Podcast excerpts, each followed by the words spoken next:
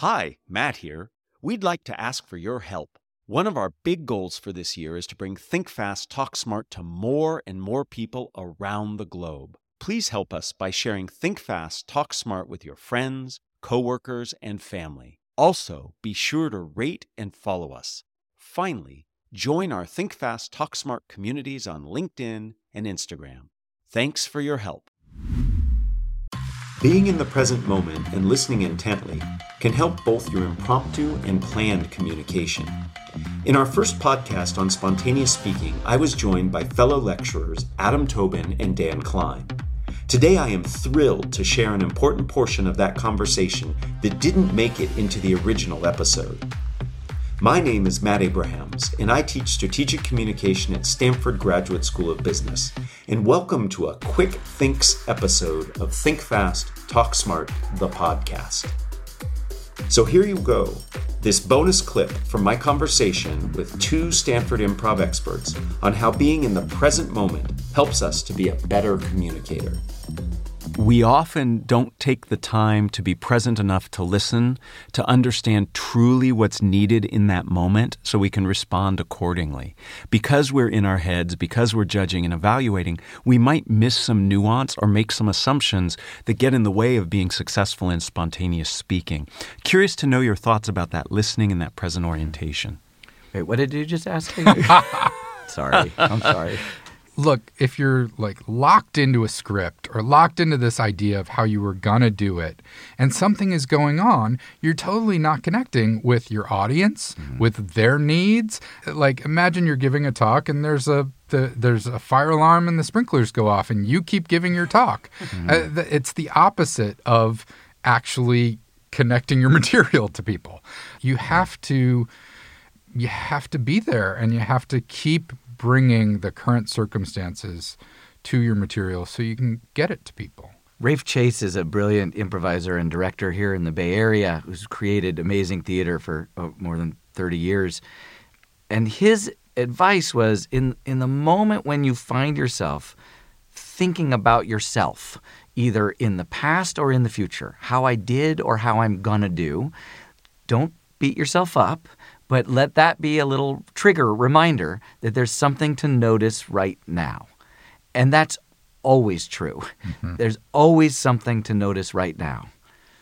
And I would say one of the most powerful ideas that improv gave to me personally, and then I've applied certainly to speaking and to pitching movie ideas and to teaching and to this room right now is it's not about you. Mm. It's not just about you. It's really about them. It's yeah. about your listener. It's about your partner. It's about making your partner look good. And if you can get that awareness out of yourself, you know, there's a great improv maxim which is do what needs to be done. Yeah. Don't do more, don't do less. Do what needs to be done. And you only know that if you're paying attention. That's right. And and a great way I think for people to help get in that present moment, not when they're playing improv games because improv games invite that, but taking time to greet your audience, take time to get to know them, ask questions. It brings you into that present moment. You can't be worried about everything that could happen if I'm shaking your hand and asking you a question. Another way to make sure that you're listening well and understanding is using paraphrasing. I'm a big fan of paraphrasing, such that you hear the information and demonstrate you heard the information.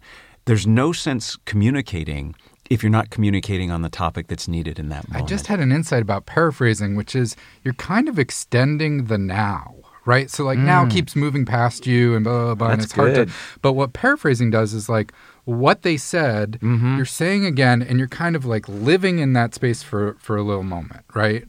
And yes, it reaffirms fidelity. Did I get that message right? It firms what they said. Oh, I heard you and you said something. But also, it's like, okay, let, before we rush on to what we think about that or what yeah. that means, like, let's take a moment and just be in that for a second. And it doesn't take a long time, but it's in the now. There's another piece here. I think I, I, connect this to teaching, but also to speaking. Which teaching is a, a variation of, of, of speaking which is sometimes we're we really want to get a laugh because the laugh kind of gives us indication that everyone's with us and it's mm-hmm. working. Right, they're engaged. a bit of an ego yeah. boost, but it right. also says we're we're live and together. there are some laughs that are actually costly. If you're just doing your jokes, uh, if you're making fun of somebody, there's you might get the laugh, but it won't actually build that connection. But there is a laugh that you can get, which comes from highlighting something funny or interesting that someone else did. So if someone does something funny to be celebrated, as the teacher, as the host, to call it out, you get that laugh, but you get it in service of the other person and of the message. I think it's true in talks as well. If something happens in the room that you can call out that gets the laugh, that's not it's not you generating a joke and saying, "Look at me." It's sort of being present in the moment. You've just listened to Think Fast, Talk Smart, a podcast produced by Stanford's Graduate School of Business. For more information and episodes, visit gsb.stanford.edu or subscribe to our show wherever you get your podcasts. You can find us on social media at Stanford GSB. Hi, Matt here. For most of us, presenting confidently and clearly in our native language is hard enough.